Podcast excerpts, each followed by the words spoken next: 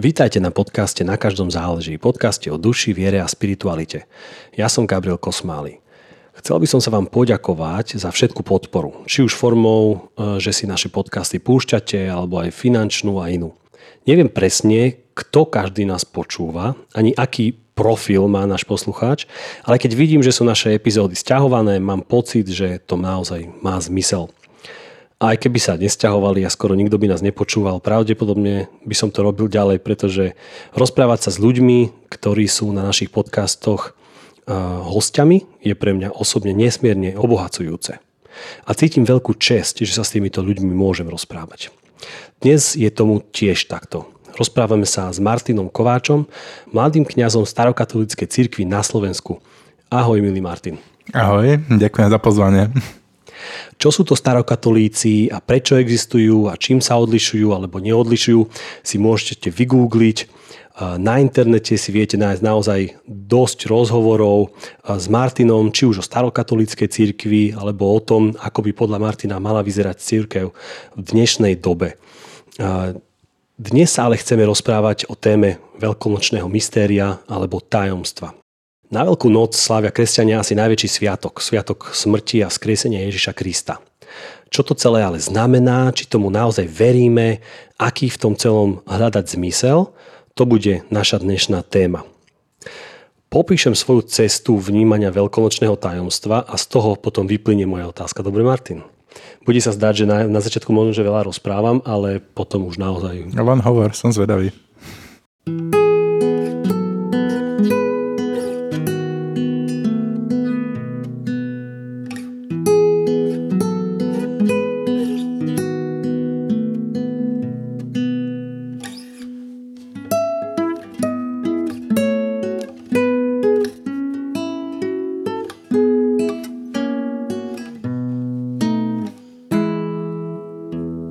Ako sme sa už dnes v aute rozprávali, pochádzam ja z katolického prostredia. No a pamätám sa aj na to, ako keď som chodil do katolického kostola, vždy pred Veľkou nocou, aj pred Vianocami, ale najmä to bolo pred Veľkou nocou, začali sme sa, alebo vždy sme sa pripravali tak, že sa najprv spovedáme, aby sme, tak povediať, s čistým srdcom prichádzali do sviatkov. A často, keď som tak stál, také dl- dlhšie boli rady na spoveď vtedy, no a často, keď som tam na tú spoveď stál, no tak som pozrel sa na kríž, ktorý tam bol v kostole a rozmýšľal som nad celou, celou to, to, tým súvisom medzi Ježišom na kríži, nejakými mojimi hriechmi, ktoré som sa vtedy, z ktorých som sa chcel vyspovedať a potom aj s tým, že e, vždy po spovedi mi pán Farár dal, neviem už ako sa presne volá ten inštitút, ale že uh, pomodliť sa, dajme tomu, že 10 zdravasov a 10 odčenášov. Pokánie sa tomu hovorí. Ďakujem, áno. No a ja som tieto ako keby modlitby vnímal potom ako keby nejaký, že to je že za trest. a za trest teda, že ešte toto urobíš a už potom si ako čistý a očiníš si. No a potom som často išiel domov a v mojej pubertálnej mysli a už aj neskoršej a keď som, keď som vnímal mm, reálne alebo spra- spravodlivo alebo, alebo, alebo prísne som sa vnímal, tak ja som dokonca bol schopný si uvedomiť, že ja som veď zhrešil do 5 minút minimálne v mysli. No a potom som rozmýšľal, že no tak na čo, čo ten Ježiš je na kríži, potom prečo ja musím sa modliť za odpustenie svojich hriechov, lebo ináč nie sú a prečo mi to musí pán Farár odpustiť a tak ďalej. Proste celé som to mal v tom taký myšunk. No a uh, ma, v tom čase aj neskôr mal som potom nejakých kamarátov aj duchovných práve z katolíckej cirkvi. Mal som veľmi dobrého kamaráta, práve ináč e, z Trnavy pochádza. Robert Dondrík, on bol farár u nás e, na strednej škole. No a ja som sa veľakrát týchto ľudí a iných pýtal, že ako je to s tým Ježišom, že na kríži, že prečo zomrel a čo to má so mnou. No a oni mi často hovorili, že no vieš, to je, to je také hlboké, to je aj také mystérium, to je, to aj také zložité a tak ďalej. No ale ja som chcel niečo také jasnejšie, rukolapnejšie. Sice sú na to popísané knihy, vtedy kebyže ich čítam, pravdepodobne im nerozumiem, no ale proste som chcel niečo jasnejšie. No a potom som sa dostal, uh, long story short, do protestantského prostredia a v tomto protestantskom prostredí ma, mi, uh, ma zobrali aj raz na takú evangelizáciu uh, Franklina Grahama, no a tam kvázi veľmi jasne, alebo aspoň ja dnes hodnotím, že veľmi jasne mne tento Franklin Graham vysvetlil, ale zároveň aj tí ostatní protestanti, s ktorými som sa vtedy kamarátil, mi vysvetlil v zásade, že no, význam toho kríža je ten, že, a teraz to popíšem, a, a budem sa snažiť byť trošku spravodlivý a a zároveň nie príliš nejaký, že, že to poviem zle. No, že význam kríža je v tom, že Boh stvoril človeka, ale človek sa svojim hriechom nejakým spôsobom Bohu vzoprel alebo, alebo rebeluje. No a každé takéto vzopretie alebo rebelantstvo e, voči Bohu e, si zasluhuje trest v nejakom spôsobe, lebo síce Boh je spravodlivý a dobrý a, milujú, e, dobrý a milujúci, no ale, a tam je to, že ale je aj spravodlivý. Čiže vlastne nemôže len tak odpustiť, ako keby. No a potom teda za každý ten hriech by ma musel, alebo musí človek trpieť prirodzene, keďže je údajne spravodlivý Boh. No a a Boh tak miluje človeka, že aby teda nepotrestal toho človeka, tak potrestal seba alebo svojho syna Ježiša Krista tým, že, ho, že túto celú tortúru Ježiš prešiel a bol ukrižovaný. No a teda ja som potom mohol prežiť, že za tie moje hriechy zomrel Ježiš a ja nemusím a nemusím za ne nikdy trpieť. A naozaj som prežil určitým spôsobom také, volá sa to aj znovu zrodenie, alebo proste náboženský zážitok, kde naozaj som určitým spôsobom prežil to, že môžem žiť nový život. Som ako keby naozaj taký dištancovaný od toho svojho zlého, od, toho svoj, od tej svojej tienistej, uh, dajme tomu minulosti, ale aj súčasnosti a veril som, že aj za, za všetky moje ako keby hriechy. No a to bolo dobre, to bol dobrý pocit a ďalej som žil takto. Lenže potom neskôr som začal zase spochybňovať aj to, alebo čomu som veril a ako a aj som začal čítať, aj, aj niekto mi povedal, dajme tomu raz a to mi tak trošku osvietilo, že no dobre, ale takto tomu, dajme tomu, že veria kresťania možno tisíc rokov a predtým tisíc rokov tomu ináč verili a ináč nad tým rozmýšľali. No, to... Znie to strašne kruto, ako keď si to teraz hovoril, tak Áno. proste ten obraz o Bohu, ktorý to vydáva, mm. mi príde Áno, áno. Divný. A zase možno, že, a dúfam, že som to ne, nehovoril, ak tam náhodou bolo počuť e, známky cynizmu, tak nemyslel som to vážne. Proste možno, že už len to tak nejako vyšlo.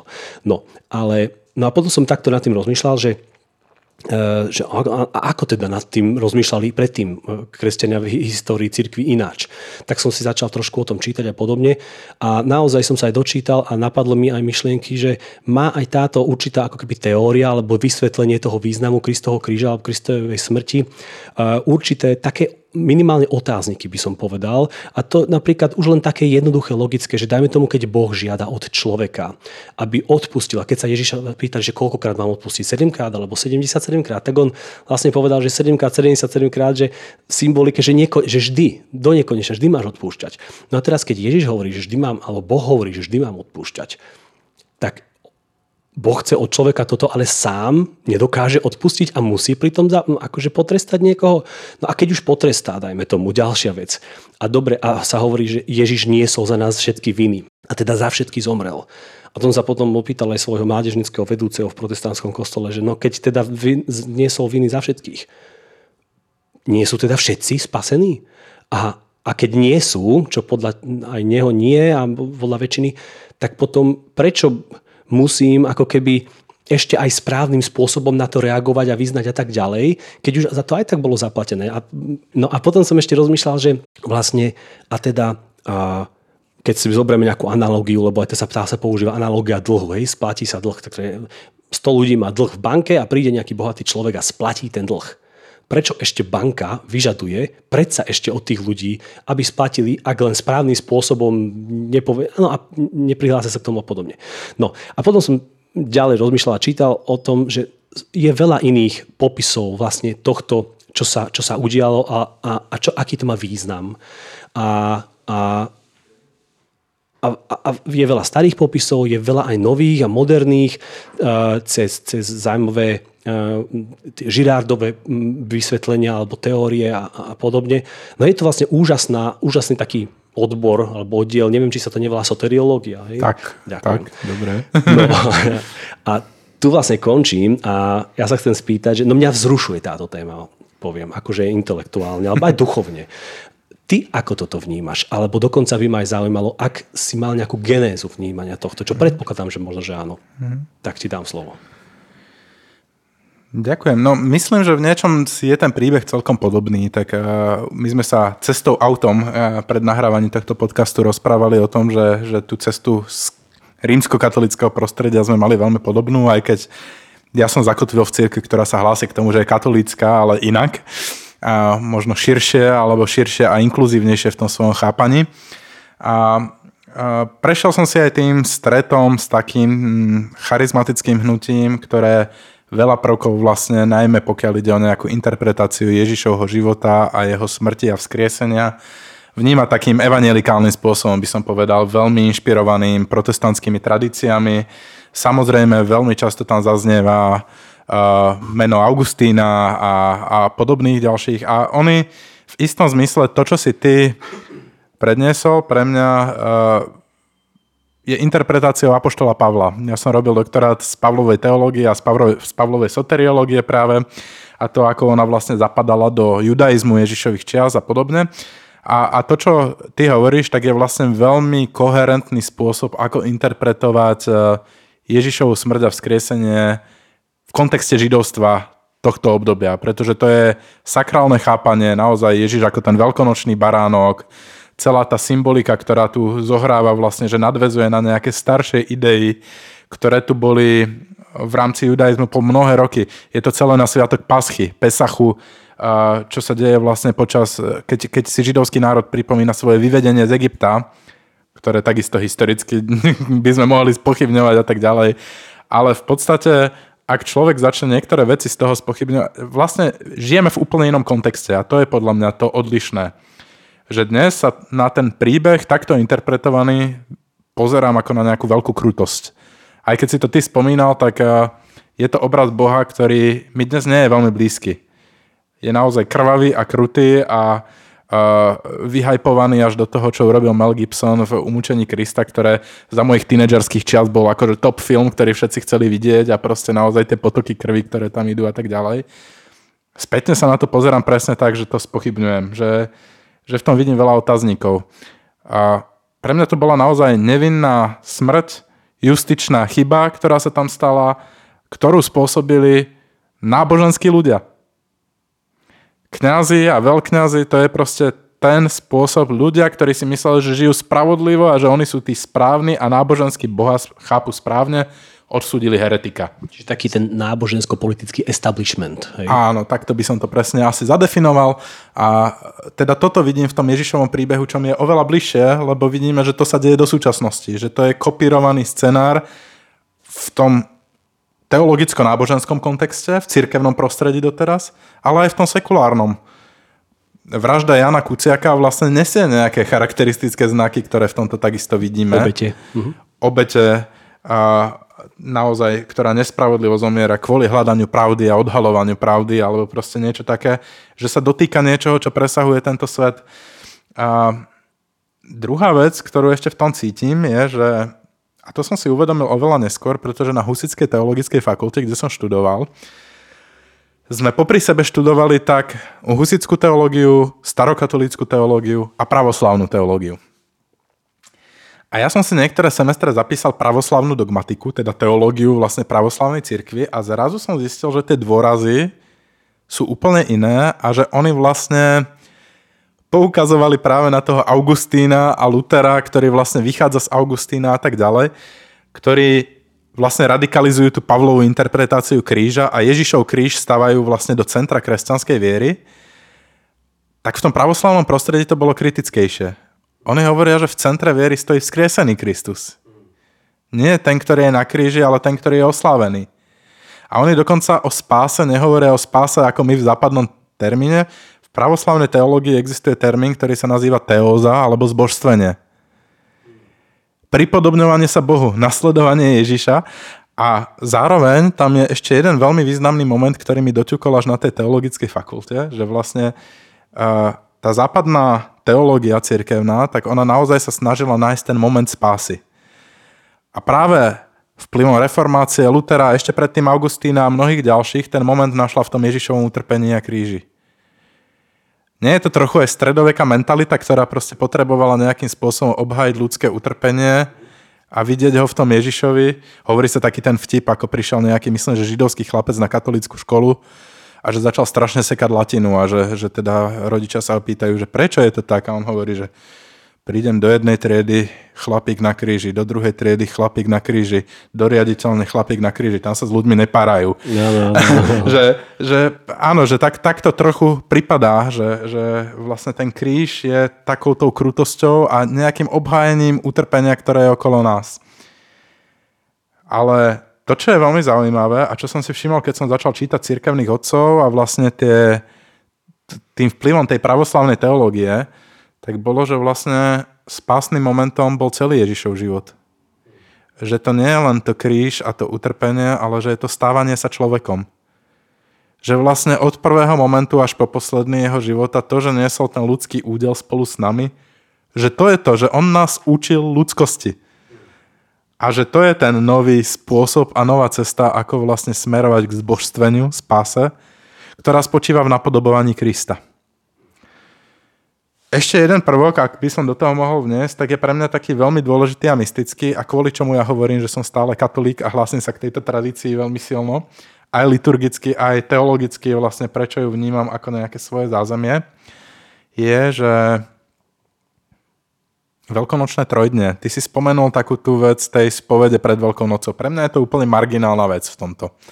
Nevnímam to ako podstatné v starokatolíckej tradícii spoveď je chápaná úplne inak a najmä keď prichádzajú ľudia, ktorí si zažili traumu z toho rímsko-katolického legalistického chápania spovede, veľmi im nechýba. Hoci máme to, že môžu prísť za mnou a poprosiť ma o to, keď chcú, ale máme vlastne aj taký ten rituál pokáňa počas každej bohoslužby, všetci ľudia dostanú rozhrešenie. Nechceme, aby boli postavené prahy tomu, aby človek pristúpil k Eucharistii. Práve naopak chápame ju veľmi nízko prahovo ako pozvanie a čím viac sa cítim ako hriešný, tým viac by som mal chcieť ísť, pretože ona je liek, ona nie je odmena. No a v tom kontexte je pre mňa veľmi dôležité pri veľkonočnom trojdni, ja hovorím, že to je pre mňa to jadro. Aj Hans Urs von Balthasar, jeden, jeden teológ vlastne povedal, že, že teológia troch dní je teológia kresťanstva, že, že počas týchto troch dní máme liturgiu, ktorá je veľmi špecifická, ktorá je odlišná ako počas celého roka. A ten zelený štvrtok, veľký, veľký piatok a veľkonočná vigília Bielej soboty sú podľa mňa symbolicko-teologickým a spirituálnym zážitkom, kde v tej liturgii človek môže zažiť celú kresťanskú teológiu a jej jadro. A teda vlastne prechádza to Ježišové slávenie Veľkej noci v podstate a vrcholí to v tej veľkonočnej vigílii, počas ktorej tradične ľudia boli pokrstení. To je noc, počas ktorej Ježiš bol skriesený. A to je pre mňa veľmi silný moment, že tam je proste ten symbol svetla a tmy, s ktorým sa tam hrá. A už od tých ránokresťanských čias, keď čítam vlastne tie katechézy a to, ako sa ľudia pripravovali na krst, že to bol naozaj prísna cesta, ktorá smerovala k tomu, aby symbolickým spôsobom vyjadrili, že chcú nasledovať Ježiša, že sa mu chcú podobať a raz do jeho podoby, že sa chcú obliecť do Krista. To je jeden z tých, vy čo ste pokrstení, Krista ste si obliekli. A tie symboly, ktoré sú v tej veľkonočnej vigílii, sú presne o tomto. Začína sa rituálom svetla, keď sa požehnáva nový oheň, veľká svieca veľkonočná, ktorá počas celého roka horí, veľký paškal tzv., ktorý symbolizuje vzkrieseného Krista a jeho svetlo, ktoré prežiarilo temnotu. A od tejto sviece pri krstnom rituále Človek, keď bol krstený, tradične bol úplne ponorený do tej vody, čo symbolizovalo teda smrť a vzkriesenie. Vstúpil do tej vody ako do hrobu a z nej vystúpil von. V tých najranejších časoch človek bol pri krste nahý, čo bol zase veľmi dôležitý symbol, preto v starých liturgiách vidíme, že ženy krstili ženy a muži mužov, pretože to bol taký intimný zážitok a vychádzajú a sú oblečení do bieleho rúcha. A od tej veľkej veľkonočnej sviece je odpálená svieca pre nich, pretože vidia, že oni majú dnes svetlo Kristovo do temnôt sveta okolo nás. Strašne silné, keď to vidím a zažívam každoročne. A to je ten mýtus, ja neviem, ako to povedať, ten, ten uh, to, že my sa stávame súčasťou nejakého väčšieho príbehu, ktorý tu je a ktorého pravdivosť nemusí ani zodpovedať tej historickej relevancii každej veci, ktorá sa tam stala, pretože tam sa čítajú všetky príbehy. Začína to stvorením, potom otroctvo, teda Abrahamov príbeh, potom je tam Exodus a tak ďalej. Je to veľmi veľa čítaní, tzv. nočná stráž a, vrcholia práve textom o krste z listu Rímanom a následne veľkonočným evaneliom o tom, ako našli vzkrieseného a našli prázdny hrob. A toto je pre mňa ten zážitok Veľkej noci, ktorý vnímam ako, ako mimoriadne silný každoročne a, a najmä keď prichádzajú noví ľudia, ktorí sa nechávajú pokrstiť ako dospelí, nie ako malé deti, v ktorých vidím, že ten príbeh sa odohráva na novo a stáva sa nejako aktualizovaný v každej dobe. To je pre mňa sila. Spochybniť v tom sa dá veľa momentov v západnej teológii veľmi prevážila vec dedičného hriechu. Krst je niečo, čím porážame dedičný hriech. Toto je pre mňa koncept, ktorý je dosť problematický. Prídeme k dnešnej... Prečítame si Harariho a evolučné teórie o, o druhu Homo sapiens sapiens. Zrazu zistíme, že tam na začiatku asi nestal jeden pár a ľudský, že tam dochádzalo ku kríženiu z Homo neandertalis a to je vyslovene potvrdené, čo nesieme vo svojom genotype ak tam nestal jeden pár Adama a Evy, tak eh, nie je dedičný hriech. Ak nie je dedičný hriech, zrazu na čo vlastne potrebujeme tú spásu takým spôsobom, ako to máme v tom úvodnom príbehu. Podľa mňa naozaj stojíme v dobe, keď musíme ten príbeh premyslieť na novo a to neznamená, že odstrániť to, čo bolo, ale interpretovať to v novom kontexte, v ktorom žijeme. Čiže hľadať, dajme tomu, to, čo je za tými slovami, to, čo je za to terminológiou, to, kam tie slova poukazujú, hej? Na, do ktorej hĺbky alebo do ktorých významov. Áno, som, som človek, ktorý sa pohybuje veľmi na tej, na tej hrane proste toho cirkevného a sekulárneho, až občianského by som povedal. A dokonca tá sila tých, tých obradov symbolických v súvislosti s tými textami, ktoré tam počúvame, tá súčasť toho, ona sa dá krásne interpretovať až do súčasného sveta, lebo žijeme žijeme temné časy doteraz a my sa máme stávať tými, ktorí sú nositeľmi svetla a môžeme sa nimi stať tým, že sa necháme zapalovať a prežiariť väčším svetlom, ktoré tu je. A že dostávame to biele rucho, ale to biele rucho sa špiní a my ho špiníme sami. A že potrebujeme si ho občas zbieliť a, a potrebujeme sa na novo nechať prežiariť a na novo obnoviť. Tá, tá veľká noc vo mne nesie aj toto, že s tými ľuďmi, ktorí prichádzajú ako novo pokrstení, aj ja si obnovujem tie svoje vlastné krsty, eh, krstné záväzky, ktoré nejak mám. Hoď pokrstený ako dieťa, ale, ale proste, že na novo prežívam tento istý príbeh nejak v sebe samom a snažím sa o tú nejakú vnútornú obnovu. To, ako si to ty vysvetlil, tak uh, bola, kedy by som, by som, mm, by mi to nie úplne eh, chutilo, alebo, alebo by mi chýbalo jedno vec. V takomto tomto tom poňatí toho tradičnejšieho, tej teórii zástupného zmierenia, ktorú som ja popísal, tak e, tá je podľa mňa relatívne ako keby to sa už púšťa možno, že príliš ďaleko, ale no, môj osobný názor je, že taká e, kvázi úspešná, alebo ja, úspešné nie je dobré slovo, ale tak prevláda, dajme tomu, možno, že aj preto, lebo je tam určitý taký, taký význam, že niečo magické, že niečo magické sa stalo, hej, že nejaké, niečo sa nadprirodzené udialo, kde nad čím ja nemám moc, ale podľa toho, čomu verím, ako mi to nejaký cirkevní otcovia alebo ktokoľvek vysvetlí a interpretuje Bibliu, tak urobil sa určitá magická, magický úkon nado mnou a ja som teda uh, sa stal de jure, uh, že ináč sa zrazu na mňa pozerá Boh. Hej? Uh, No a, a, a toto podľa mňa je veľmi aj ľuďom chutí a hovorilo sa, že aj vlastne keď ten biskup Anselm z Canterbury, keď napísal to Kurdeus Homo, myslím, že, že ono to veľmi teológom chutilo aj preto, lebo to bolo tak krásne do seba zapadlo. Ako také tie ozubené koliečka, že, že aj, aj tak intelektuálne, aj, aj, aj nejako biblicky, veršovo a že to dávalo zmysel a je to až tak mechanicky to dobre dáva zmysel, vieš. Kdežto práve uh, to, ako ty hovoríš, tam je príliš veľa podľa mňa potom také, že symboliky, vieš, že a, a, tá, a to mi vždy, a to, to mi vadilo, alebo mi chýbalo na také liberálnejšie teológii, že veľa je tam takého, že symbolické a oblieci svetlo, vieš, a tak. A že ľudia, ktorí ľúbia nelúbia až tak rozmýšľať v abstrakciách a symboloch, tak pre nich to nič neznamená. Nakoniec pre nich je to, že redukovanie nejakého toho, toho najdôležitejšieho vo viere na nejakú takú symboliku a Ježiš ako duchovný učiteľ a žime lepšie a všetci sa budeme spolu usmievať, vieš? Chápem. Uh, ja to tak nemám. Pre mňa tá hra symbolov je niečo, čo chápem ako vôbec ako to, čo, čo sa nazýva niekedy teológiou sviatosti. A tu sa vracam k Augustínovi, lebo tá vec, ktorá mi je na ňom sympatická, je, že v tom cirkevnom prostredí pracujeme s dvoma, s dvoma vecami v podstate. Na jednej strane je toto počuteľné slovo, verbum dei audibile, ako hovorí Augustín, počuteľné Božie slovo, ktoré k nám hovorí cez tie staré texty, cez to, čo počúvame, cez ich interpretáciu a cez to, že o nich uvažujeme. Ale že život nie je iba o tom, čo počujeme, ale aj o niečom, čo zažijeme na vlastnej koži. A to je verbum dei visibile, viditeľné Božie slovo, to sú sviatosti pre Augustína. Najmä krsta Večera pánova, alebo teda Eucharistia, sú dva tie vrcholy a vrcholné momenty.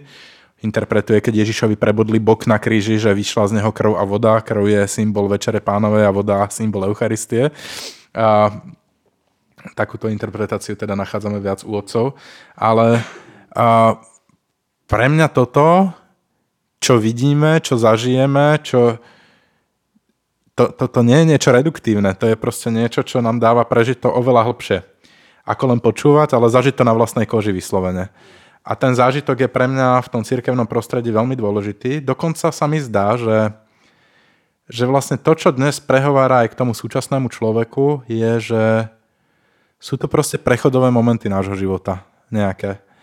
A, a, a práve tie cirkevné rituály ako by pomáhali človeku uchopiť cez tie symbolické gestá a cez tie staré texty, ktoré sa pri tom čítajú, tú skúsenosť toho súčasného človeka, ktorú nedokáže popísať vlastnými slovami. Že spomeňme si na to, keď, keď sme obaja otcovia, keď sa, keď sa mi narodil môj syn, tak pre mňa to bol akože jeden z najformatívnejších zážitkov môjho života. Že, že vedel som, že to je niečo, čo ma bytosne presahuje a ten krstný obrad detí je v podstate v tom cirkevnom prostredí nejakou snahou o uchopenie toho, poďakovanie sa za ten život, za, za to, čo nás samých presahuje, že nám to pomáha odovzdať to najdôležitejšie, čo je pre nás a uchopiť to nejak, nejak. Čo nie je vo svojej podstate uchopiteľné. Láska a manželstvo je to, keď sme zamilovaní, tak vtedy cítime ten presah, že, že sme schopní za svoju vlastnú hranu že to nie je iba ten romantický cit a pocit, ale že aj keď je niečo tomu nášmu drahému alebo drahej, tak, tak sme ochotní urobiť veľmi veľa a ísť na svoje vlastné limity. To sviatostné manželstvo alebo manželstvo v tom cirkevnom prostredí je pre mňa presne snahou o uchopenie tohto ťažko popísateľného, ťažko uchopiteľného. Práve naopak, akože to, čo mne vadí, práve čo by som kontroval, je, že že v tom cirkevnom prostredí sú často ľudia, ktorí chcú byť majiteľmi pravdy. Že si myslia, že keď sa to naučia, a keď to popíšu, keď to zadefinujú, keď sa naučia všetky tie verše na spameť, tak to obsiahnu vlastne. A potom, ako, mm-hmm. aké to ľudia nerobia tak, ako oni to napísali, tak potom kontrolujú. Vlastne tie brány kontrolujú, Presne, zatvárajú, otvárajú a, a, a, a to je veľká vec pre ego človeka, že? Je. je. A ja som takým bol, preto to mm-hmm. hovorím, mhm. že že ja som bol ten človek, čo, čo sa učil písmo na spameť, čo proste veršíkoval a čo ho používal ako zbraň v podstate voči iným na to, aby hej, mám niekoľko zahambujúcich skúseností proste z tohto svojho obdobia aj následne, že, že som sa proste, keď som sa posunul na tej svojej kresťanskej rovine a pre mnohých tých ľudí to bolo strašne zraňujúce, keď som bol proste profesionálny kresťan, alebo ako to nazvať, že, že naozaj som bol proste zákonnícky a legalisticky uvažovaný človek v tom svojom horlivom štádiu a aj svojich najbližších, aj zo svojej rodiny som bol schopný zraniť proste tými slovami, a, lebo som si myslel, že som proste tým majiteľom pravdy a že takto to má byť. A, až oveľa neskôr rôznymi skúsenosťami a práve týmto tie symboly pre mňa nabrali veľký význam, pretože to slovo som sa naučil chápať oveľa viac ako symbolické a ako každé význanie viery vrátane biblického, te, biblického textu je pre mňa snahou o uchopenie ľudskou rečou toho, čo je vo svojej podstate neuchopiteľné ľudskou rečou. A o čo by iné, iné išlo, ak, ak, ak nám necielíme niekam, čo je neuchopiteľné ľudskou rečou, že? Presne tak, že, že Boh je úplne... In... Mám strašne obľúbeného jedného, jedného takého karikaturistu na internete, volá sa Naked Pastor, bol to bývalý evangelikálny kazateľ, pastor vlastne, ktorý dekonštruoval svoju vieru a vlastne v podstate kresli veľmi provokatívne obrázky zamerané na inkluzívnejší pohľad na, na vieru, kresťanstvo Boha. A strašne sa mi páči jeden jeho výjav, ako starý pán symbolizujúci Boha teda drží v ruke knihu, na ktorej je napísané teológia a strašne sa smeje. A to je pre mňa oslobodzujúce. To je neuveriteľne oslobodzujúce, že, že vlastne som študovaný teológ, strávil som nad tým dekádu svojho života na, na univerzitnej akademickej pôde štúdium teológie, a uvažovaním nad textami starými a tak ďalej, ale to uvedomenie si, že Boh je nad tým a že je úplne iný a že tá naša konfrontácia so vzkrieseným jedného dňa, ktorú raz zažijeme, bude úplne iná, ako si my predstavujeme, ako sa snažíme, mi dáva veľkú slobodu v mojej viere, že Boh je iný. A ono keď pastorovi mne vysí v kancelárii tiež jedna, no nie je originál, ale som si vytlačila tam pekne, ako Ježiš hovorí uh, týmto náboženským učiteľom, že vy používate písmo na interpretáciu toho, čo je láska. Ja používam lásku na interpretáciu toho, čo je písmo. A tak, Say glory, hallelujah. Že, že, tak, tak, tak vystihnuté. Tak vystihnuté. A teraz, keď si hovoril o, o štúdiu teológie, tak uh, práve keď som si čítal niečo práve kvôli nášmu podcastu, tak som prišiel k takému zaujímavému zhrnutiu, že teológia je štúdium Boha, náboženstvo je uh, ako keby vzývanie toho Boha a mystika alebo mysticizmus je zakúšanie toho Boha. A toto je inak iné v tej pravoslavnej teológii, lebo tá pravoslavná dogmatika sa za, začínala tým, že čo je teológia teda, hej, že odpovedali sme na to. A oni hovorili, že teológia je reč o Bohu. To znamená, že každý veriaci človek, ktorý vydáva svedectvo o svojej viere, je teológ. Môže mať zážitok s Bohom, ten zážitok s Bohom sa snaží nejakým spôsobom uchopiť slovami a hovorí o ňom. Ale nemusí ho mať iba on. Môže mať sprostredkovanie cez iných ľudí, ktorí mu vydali svedectvo a on tomu svedectvu uveril. A stáva sa sprostredkovanie teológom. Mm. Druhá vec, ktorú tu ale máme, je akademická teológia. A to je to, že čo teda je tá teológia na univerzitách a tá definícia teda bola, využívame metódy a spôsoby, aké využívajú iné vedné odbory na to, aby sme proste o tomto uvažovali. Čiže teológiu vedeckou alebo vedou na univerzite robí aj metóda. Ale teológom má byť úplne každý veriaci. Lebo on má hovoriť a vydávať svedectvo o Bohu a o tej jeho skúsenosti. A to je taká mystická, mystické chápanie, že presne toto je ešte jedna z tých vecí, že klasicky sa hovorí, že západná teológia, najmä v čase scholastiky, oddelila tú teológiu a mystiku alebo etiku. A pravoslavná teológia toto nezažila.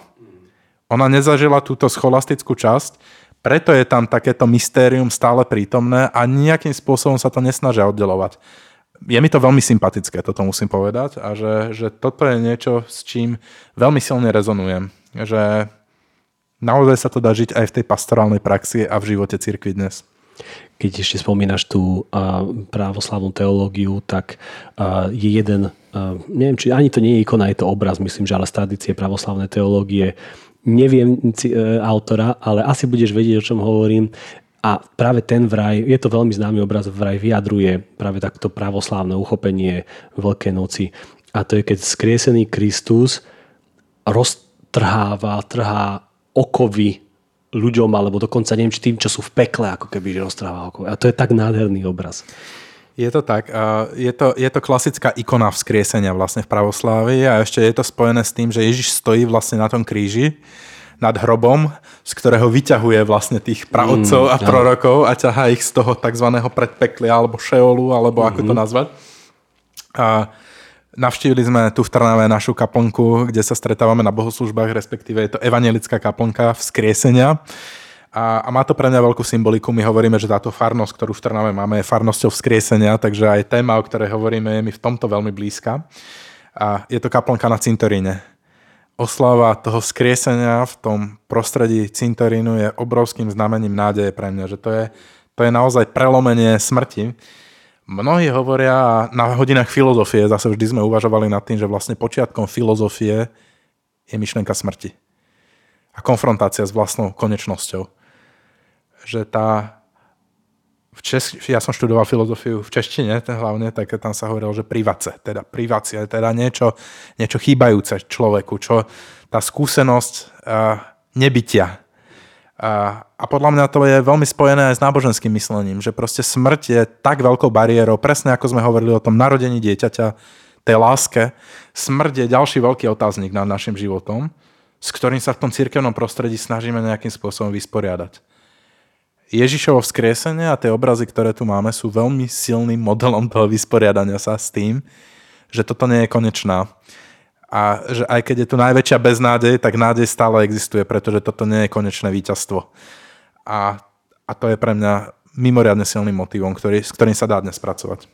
Veľmi dobre si premosil, pretože moja najbližšia teraz zamyslenie alebo otázka bude práve o smrti, ale ešte predtým, aby som nezabudol, si zopakujem, chcem sa ťa ešte dve veci spýtať. Vlastne jedna je ešte potom, že ako si spomínal, ako si z toho kvázi zákonníckého kresťanstva alebo kresťana uh, nejakým spôsobom sa zmenil na nie až tak zákonického, poviem e, e, skromne, tak bude mňa by zaujímala potom tá genéza, alebo aspoň zo pár nejakých momentov, že, že čo, čo boli tie, tie nejaké turning points. A druhá vec ešte, ako si spomenul Hans Urs von Baltazára a práve toto v tom pekle, tak práve ten môj priateľ, katolický kňaz, e, ktorý pochádzal z Trnavy, mi raz povedal, naozaj veľmi, pred veľmi veľa rokmi, že Gabriel, a to bolo cez telefón, lebo sme si dlho volávali, že Gabriel, však Hansus von Baltazar povedal, že, že keď Ježiš a, počas toho trojdňa zostúpil do pekla, tak my, do peky, alebo ako sa to už prekladá, my máme nádej veriť, že peklo je prázdne.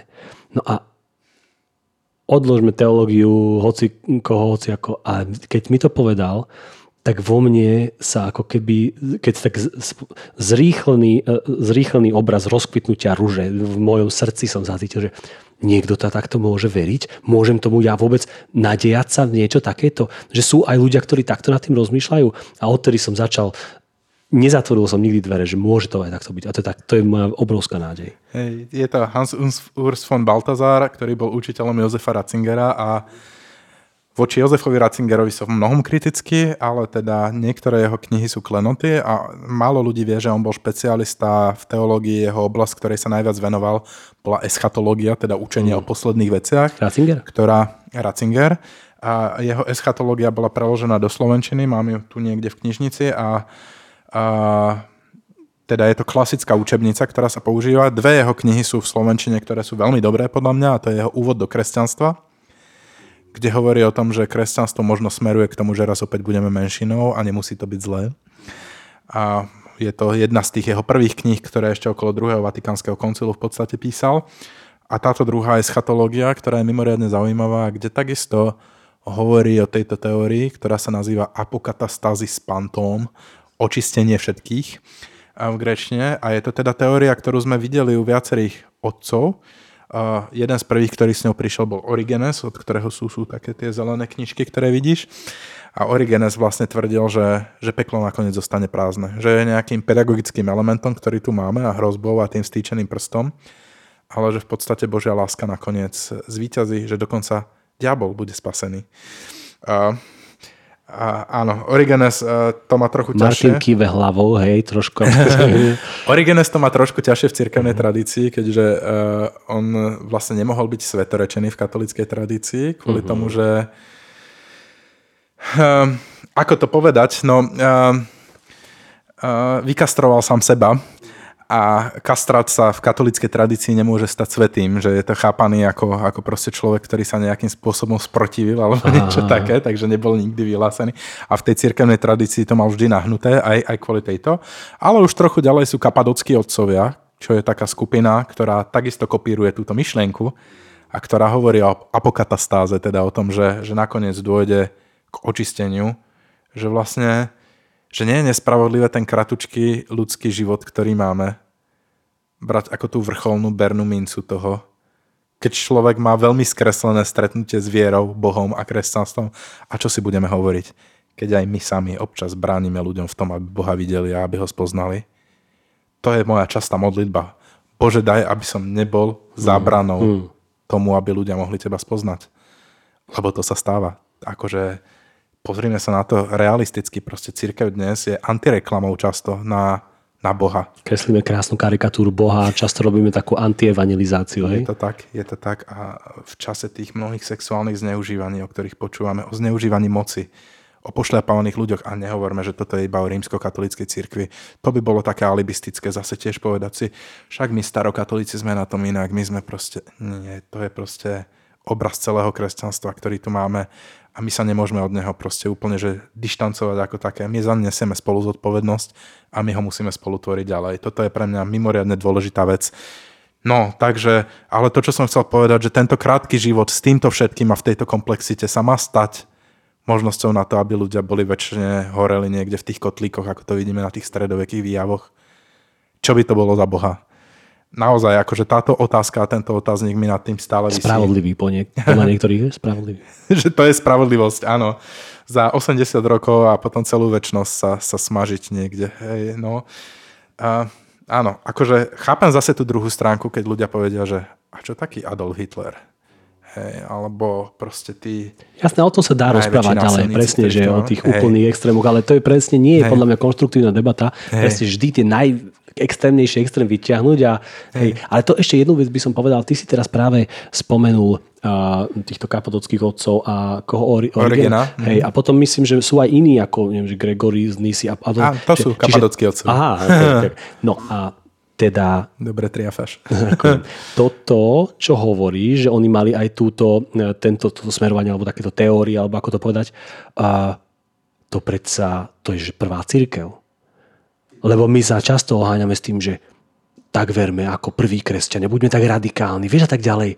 A zrazu tu keby naozaj tí, ktorí to takto hovoria, študovali komplexnejšie, že dobre, môže študujú, ale si pripomenuli, že... Liberáli, že aj, progresívci, nie? Že aj ta, takíto, takíto boli v cirkvi, v prvej cirkvi, ktorí, ktorí sa odvážili takéto hovoriť a také, takoto veriť, no tak zrazu získavame trošku iný obraz od tej prvej len, cirkvi. Už len tá myšlienka zbožstvenia je podľa mňa akože naozaj taký, to je, to je proste terminológia, ktorou sa vyjadrujú títo východní otcovia všetci. Mm. To je akože, že sa staneme ako Boh. Mm. Že budeme na ňo hľadiť a budeme vidieť seba v Bohu a Boha v nás. Že, mm. že už tu nebude rozdiel. Mm. A áno, má to proste k niektorým východným smerom veľmi blízko. Zrazu vidíme, že to je proste naozaj taký, a, také isté náboženské zmýšľanie, ale v podstate ako tiež to v sebe nesie veľmi veľa toho. A krásnu vec som si tiež nosil. Jedna taká ruská pravoslavná pani nás učila, nebudem hovoriť meno, ale teda ona mala taký, v češtine to bolo, mali sme s ňou pastorálnu psychológiu. A práve keď sme hovorili o tejto teológii kríža, tak ona stále hovorila, že a to vy západní křesťané, vy jenom sami hřích, hřích, ďabel, exorcizmy a tady to všechno, vy se tak na to zaměřujete a my východní křesťané, my na to nemáme čas. My myslíme na spásu, na ty hezké věci a prostě usilujeme o dobro. My hmm. nemáme čas se zabývat hmm. hříchem. Hmm. No, akože toto je, toto je sila, že ako myslieť na vzkrieseného Krista, toho mať že. pred sebou a nie utapať sa a umárať proste vo svojich hriech. Akože samozrejme človek to v sebe má a má potrebu nejak vysporiadať sa so svojimi vlastnými chybami, ale, ale práve to, že je tu vyšší cieľ, za ktorým smerujeme, je, je niečo pre mňa veľmi silné. Že ten Kristus, ktorý stojí v strede toho pravoslávia, a ktorý je ako vzkriesený a z mŕtvych vstali a oslávený, naproti tomu Luteromu krížu a teológii kríža, ktorý sa presadil v tej západnej teológii, a je to zaujímavý kontrast, ktorý, ktorý človek naozaj vníma v tom, že ako sa dá na tú, tú istú vec pozerať dvoma spôsobmi. Na tie tri dni v mhm. podstate. Mm, mm, Úplne inak. Hej. To bol víkend, hej, to je zase taký naked pastor má takého toho Ježiša, ako vychádza z hrobu a hovorí, fú, to bol víkend. Hej, no. Pekne, pekne. No a presne o tomto, čo sa teraz bavíme, toľko je pekných, teraz by som eh, povedal, tých uh, častí tej soteriológie, ktoré toto vysvetľujú aj týmto spôsobmi, čiže to je, to je nádherné. No ale poďme, už nemáme až tak hlkovo, že veľa času, poďme k tej smrti, konečne sa dostaneme ku smrti. E, moja taká jedna myšlienka bola, keď som sa pripravoval na, len v myšlienkach na náš rozhovor, e, bola následovná. Veľká noc, smrť, samozrejme, ale čím ďalej uh, sledujem, počúvam a čítam, rôznych, rôznych autorov alebo aj duchovných učiteľov, aj takých, ktorý, ktorým sa nadáva, že syntetisticky a podobne, tak ten význam alebo rozmer smrti je skoro všade prítomný. A, a práve nie nie len tak možno naivne, že, oh, že smrť je len nejaká brána a tak ďalej, uh, aj keď možno to nie je naivné, ale, ale, ale práve často sa aj tak psychologizuje, že, že vždy smrť niečoho je, je určitý ako keby nutný krok k tomu, aby niečo iné musel ožiť. No a však tu sme hneď pri kresťanstve, samozrejme neodišli sme nikde. Uh, začnem len tým, ako Ježiš samozrejme hovoril, že len, len parafrázujem, že zrn, semienko zrnko musí odumierieť, aby prinieslo nový život, áno.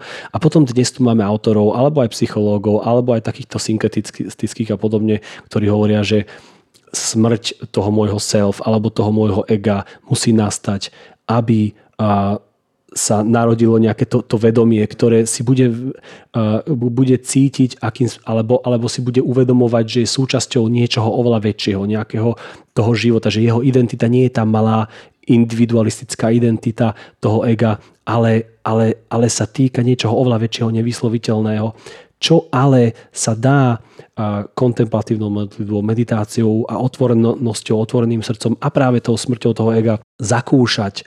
A a teraz len hovorím aj skrátky a, a, a v rýchlosti, ale e, keď práve sme kresťania, ktorí e, sú ochotní m, nazrieť e, skrz alebo až za tú terminológiu, ktorú po, používame.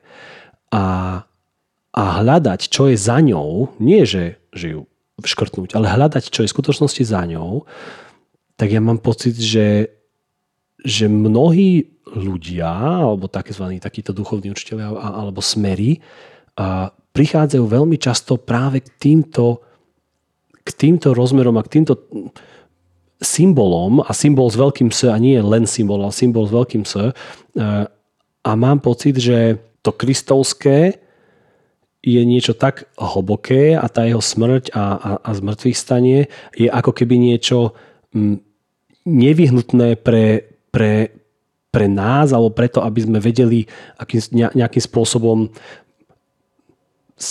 sa transformovať, alebo, alebo, a teraz nechcem používať nejaké New Age termíny, ale, ale aby, aby z nás mohli byť proste noví ľudia. A teraz nemyslím noví ľudia, že sekta a podobne.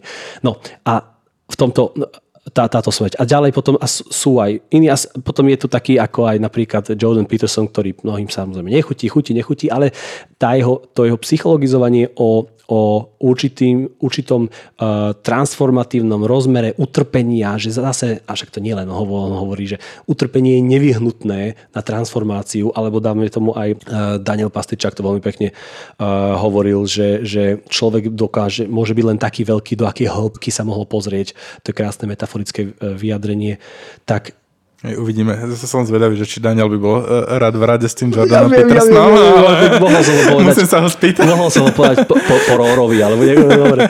Hej. No a, a potom ešte posledné poviem. No a potom a, a ďalej zase to umieranie a, a, a ako nutné umieranie pred, alebo nutný krok pred uh, zase rodením sa. Máme tu aj na uh, fyzikálnej alebo akej stránke, alebo aj, aj biologickej, že naše bunky umierajú, neustále naše telo umiera nejaké jeho časti a stále, stále a stále nejaké sa iné rodia. Veď to je nejaký úžasný univerzálny princíp, mám pocit, ktorý je absolútne zakodovaný ako keby vo všetkom. A to je zase fascinujúce. A práve preto aj to, že tomu tak nerozumiem, ako vidieť, ale aj preto, že, že to je niečo krásne, nie?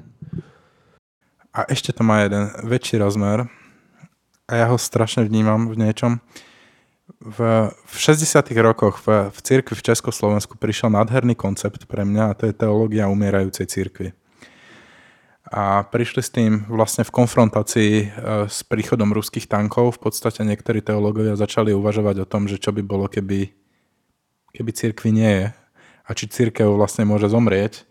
Dospeli k tomu, že na našom území už boli proste uh, momenty, keď církev alebo nejaká je partikulárna časť, aspoň ako jednota bratská napríklad, alebo podobne, vymreli, alebo boli vykinožení, alebo vyhnaní.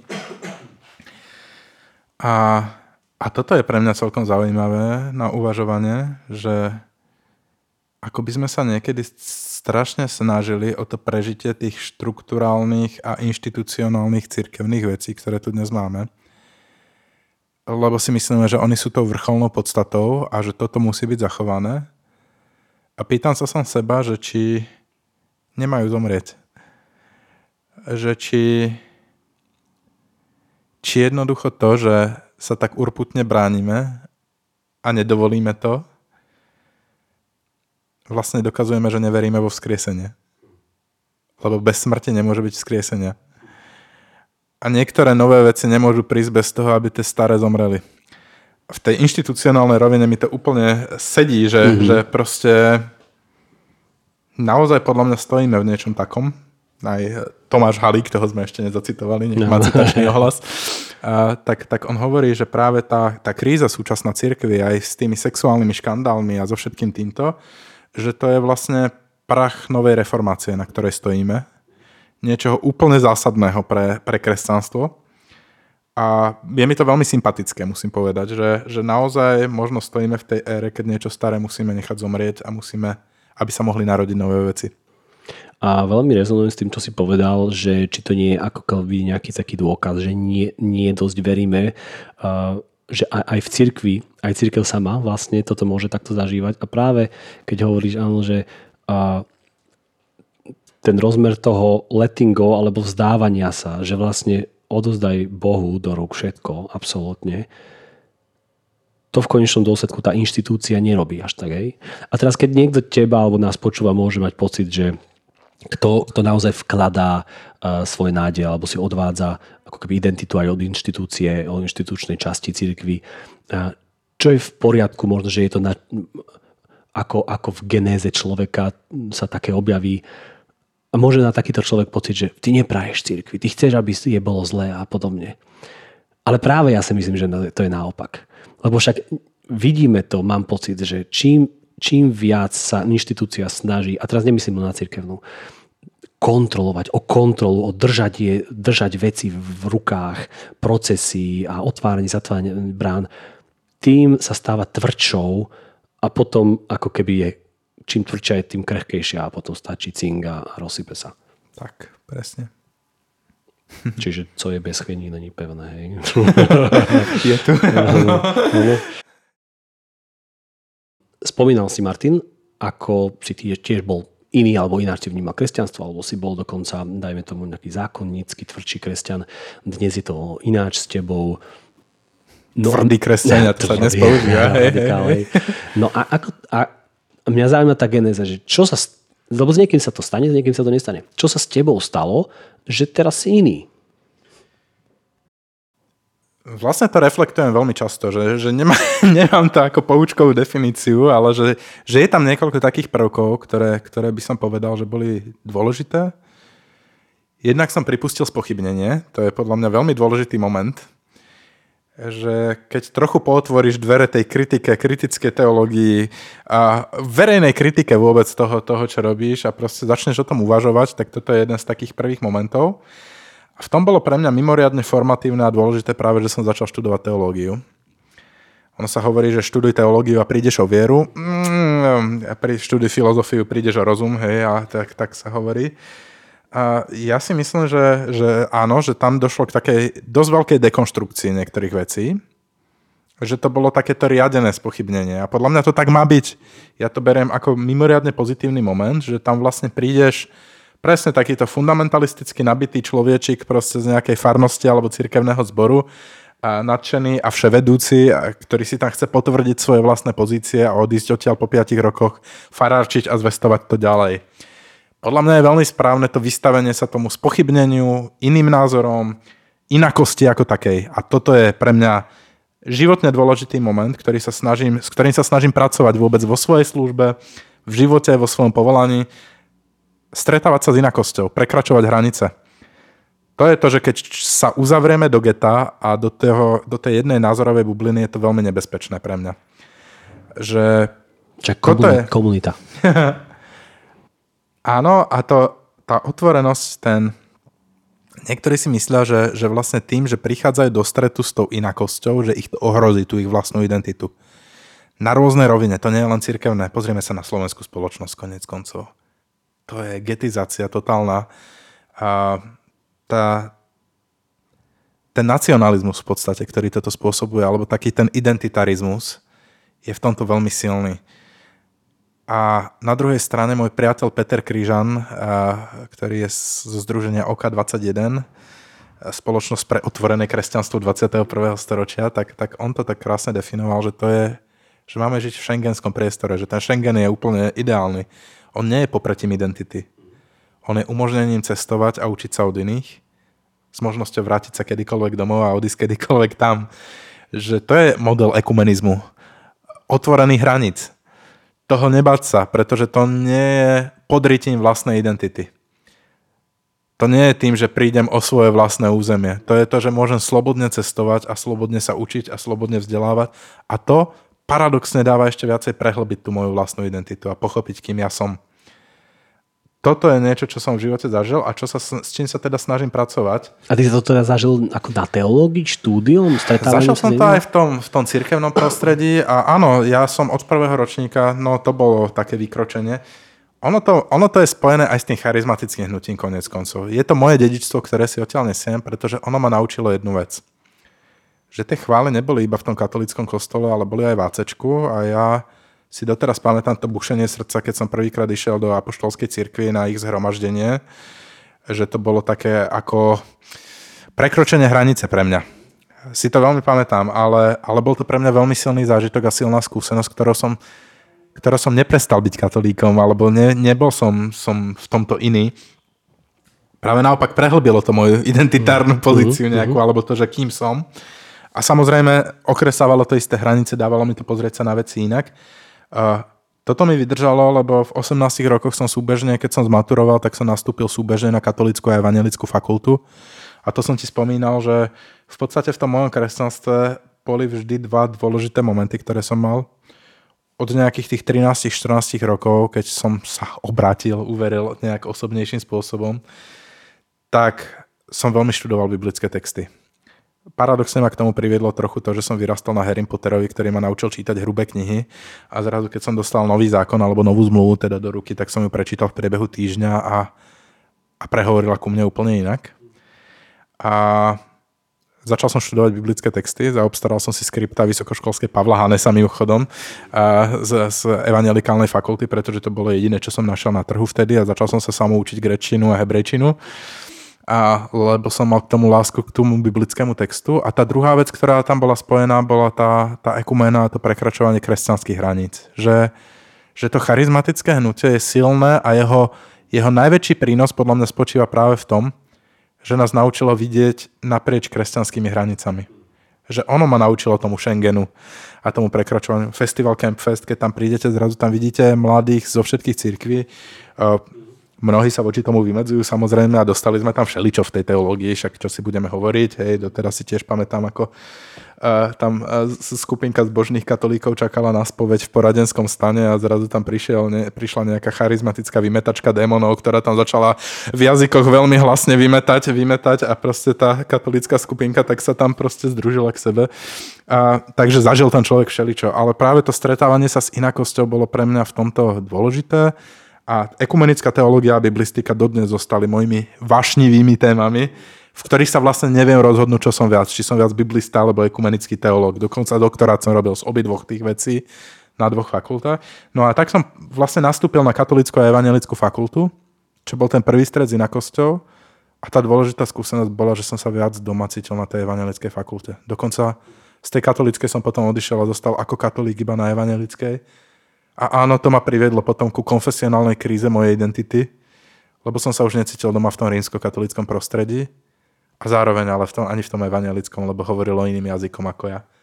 A našiel som, že existuje starokatolická církev, ktorá je tak nejak uprostred a, ktorá je malým, avantgardným, ale zaujímavým priestorom a veľmi kreatívnym, kde som cítil, že sem patrím. Že od prvej skúsenosti to pre mňa bolo také, že toto je to miesto, kde sa cítim doma. No a... Hipster medzi církvami? No, tak akože nazýva sa to rôzne odpadkový koš cirkvi, ja, hej, už sme hovorili o tom a podobne, že čo vyhodia inde. Tak máte to sa, swag, to sa máte swag, to sa ešte. Ale tak ako Rius centra teraz máme, takže možno sme také, že Rius centrum by som to povedal, mm-hmm. že dávame, dávame nový život týmto veciam. Hej.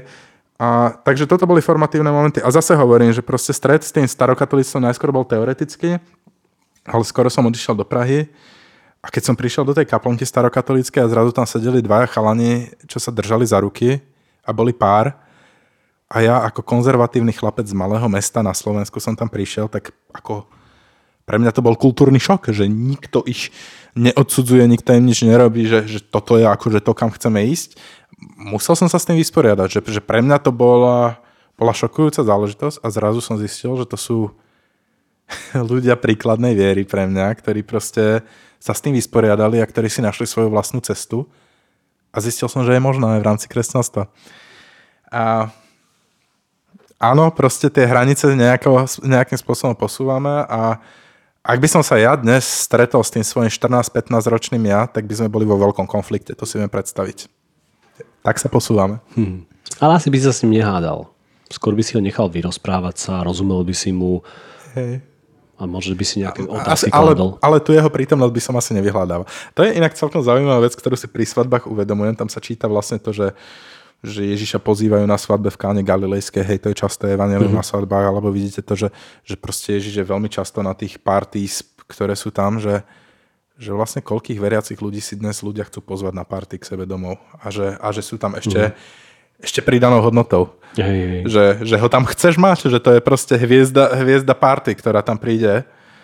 A no, nezdá sa mi, že by sme dnes smerovali takýmto, takýmto nie, spôsobom a takouto cestou. Nie, nie, nie. Skôr je to problémový element, ktorý tam nechceš mať. Keby sa tí, čo by doniesli ten dréger, že, že zverať tie alkoholy a tam porobiť poriadku trošku. Hej, hej. Uh, Martin, poslednejšie otázky mám na teba. Keby si mal napísať, kľudne môžeš aj jednoslovne odpovedať a rozumieme, že to bude e, taká redukcia. Keby si mal napísať knihu, o čom by bola? Mám knih niekoľko v hlave. E, určite chcem napísať nejakú slovenskú knihu o starokatolíctve, ale e, nenazval by som ju takto. Skôr by som to poňal širšie, že kresťanstvo inak a, a hľadanie, hľadanie cesty, ako vlastne žiť v súčasnosti vieru, kresťanstvo a hľadať Boha v súčasnom svete. To je pre mňa mimoriadne dôležitá téma a pre ktorú hľadám odpovede. Moja diplomová práca má ísť ako kniha, to je o ekumenických vzťahoch starokatolických cirkví, ale teda ekumena je teda jedna z tých vecí. No a moja nedopísaná dizertačná práca v Prahe o, o vývoji poňatia biskupského úradu a úradu v cirkvi ako takého a, a, v, a v ekumene je, je niečo, čo, čo snáď raz, keď bude čas a, a na dôchodku, tak možno raz vydám aká kniha alebo autor alebo zdroj by si mohol povedať jedna, dve, čo ťa naozaj v tom v tvojej, tvojej genéze tak ovplyvnili? Mm-hmm, um, je to viacero kníh. Na teologickej fakulte to bolo veľa kníh z novozmluvnej teológie. Nemohol by som povedať, že, že iba jedna, ale Uh, James Dunn bol napríklad jedným z takých veľkých autorov, čo je, čo je zakladateľ tej tzv. novej perspektívy alebo nového pohľadu na Pavla. To bola pre mňa veľmi formatívna kniha. Uh, v ekumenickej teológii uh, páčia sa mi knihy Waltera Kaspera, čo je, čo je katolický kardinál a jeho spôsob uvažovania ekumene, ale veľmi silne rezonujem s jedným, s jedným norským autorom, ktorý bol trochu taký provokatívny, a je, je veľmi málo známy, a, ale páči sa mi vždy taká fluktuácia církevná, keď e, hm, asi, asi mám trochu blízko k tým církevným turistom, ktorí proste sa tak veľmi neviažu na inštitúciu.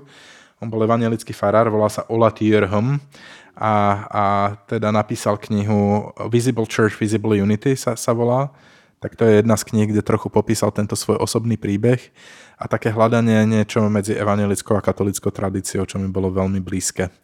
A teda okrem iného je autorom veľmi významného ekumenického dokumentu, ktorý sa volá Deklarácia Sporvo. A tá je zaujímavá tým, že väčšinou sa v ekumenizme ako teoreticky uvažuje o tom, že musíme hľadať, akože ísť do minulosti a hľadať chybu, kde sa stala a tu uzdraviť. Toto, táto deklarácia sporov je presne taký teoretický dokument, ktorý ale hovorí, že neuvažujme iba do minulosti, ale uvažujme o spoločnej budúcnosti. Že čo musíme dnes začať robiť tak, aby sme mali spoločnú budúcnosť. A to je pre mňa a veľmi formatívne. No a potom veľa sekulárnych kníh. Myslím, že som generácia, ktorú formoval ten Harry Potter, ako čo si budeme hovoriť. A že naozaj ten 13-ročný chalan, ktorý prečítal tú novú zmluvu, tak ju prečítal, pretože si zvykol čítať dlhé knihy a, a vďaka, vďaka Harrymu Potterovi, že ma naučil čítať. Tak a, hoci dnes tiež je to kniha, voči ktorej by sme sa mohli vymedziť a kriticky sa diskutuje o mnohých faktoroch a v, v tej knihe, ale, ale určite to je jedna z tých formatívnych kníh, ktorú má za sebou. A bolo ich veľmi veľa. Som človek, čo, čo číta veľa. My na každom záleží sme organizácia, ktorá sa zaoberá aj kresťanskou misiou, evangelizáciou alebo tak ako prinášaním kresťanskej zvesti alebo kresťanských hodnôt k ľuďom, ktorí o nich až tak nevedia snažíme sa nejakým spôsobom hľadať aj taký ten jazyk, ktorý by bol čím pochopiteľnejší. Čo je podľa teba a, a aká by mala byť, a to, to je nadlho otázka, ale možno, že keby, že ako sa ti chce misia kresťana alebo evangelizácia dnes? Hej, je to výzva, že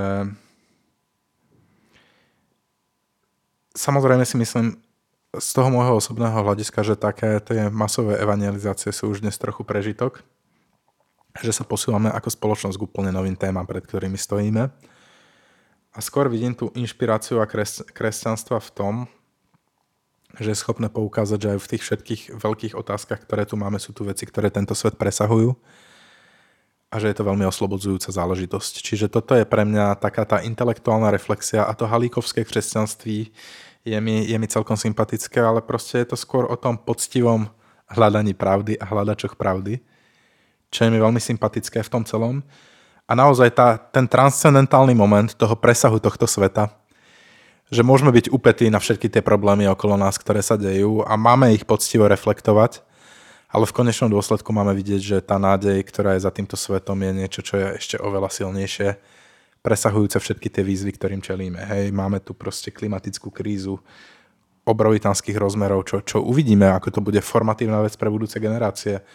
A obrovský rozvoj robotizácie, AI, proste máme tu chat GPT, čo nám schopne napíše kázeň lepšiu ako v mnohých iných zhromaždeniach, ktoré počujeme a, a napíše eseje a maturitné, maturitné veci už teraz, v tejto dobe.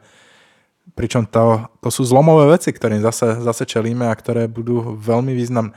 A poctivá reflexia sveta okolo nás, ktorá toto si pripúšťa a neignoruje to, lebo to, čo sa deje v tom kresťanstve, často mi príde ako veľmi ignorantské voči tomu. To sa mi nepáči. Mne sa páči byť proste súčasťou toho celého, ale vidieť presah, vidieť za horizont to, to čo ja vidím na, na tom ako prorocké a prorockého ducha kresťanstva je tá ochota pozrieť sa za to, za horizont, vidieť ďalej trochu a pozrieť si ten, ten ďalší ťah, ktorý, ktorý je tu. To je tá nádej, ktorá je za tým a ktorú môžeme dnes prinášať do tých diskusí, do sveta okolo nás a ktorú človek potrebuje počuť. Lebo v tomto sme, ja sa v tom cítim stratený. Naozaj, že Vidím veľkú beznádej v tom svete okolo nás. Politicky, keď sa pozriem na to, čo sa deje na Slovensku, naozaj, že človeku je zle z toho, že kam sa, kam sa uberáme, z tej nenávisti, ktorá sa akumuluje okolo nás a tak ďalej.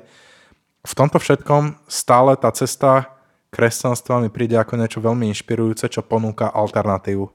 Alternatívny životný štýl v tom svete, v ktorom žijeme. No a čo je teda tá nádej? Že napriek tomu, že všetko sú Môžeme... No daj, daj, daj. Že všetko sú sračky okolo nás, tak, uh, tak nie je to konečné slovo. To je presne tá, ten moment skriesenia, ktorý je za tým. Že, že aj keď sa všetko pokazí, aj keď mne v osobnom živote veci nevídu, aj keď naozaj sa tu, sa tu deje neprávosť a, a, a končí sa to nespravodlivou smrťou, tak už jeden taký príklad tu máme, ktorý tú smrť prekonal. A že to nie je konečné slovo že to nie je bodka za... Nedokážem tomu veriť, že to je konečné slovo a že tie zlé veci sú finále.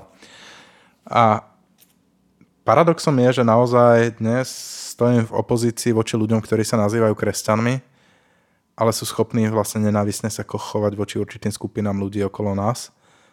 Že z toho kresťanstva urobili ten nacionalistický združujúci identitárny symbol, ktorý vlastne tyranizuje a šikanuje ľudí okolo nás. A to je mi mimoriadne nesympatické. V podstate aj to je jedna z tých mojich motivácií, prečo vidím, prečo sa angažujem aj politicky. Hoci proste cítim všetky tie napätia, ktoré to v sebe má. Ale že aj v tom treba ukázať alternatívu. A ukázať, že sa to dá inak.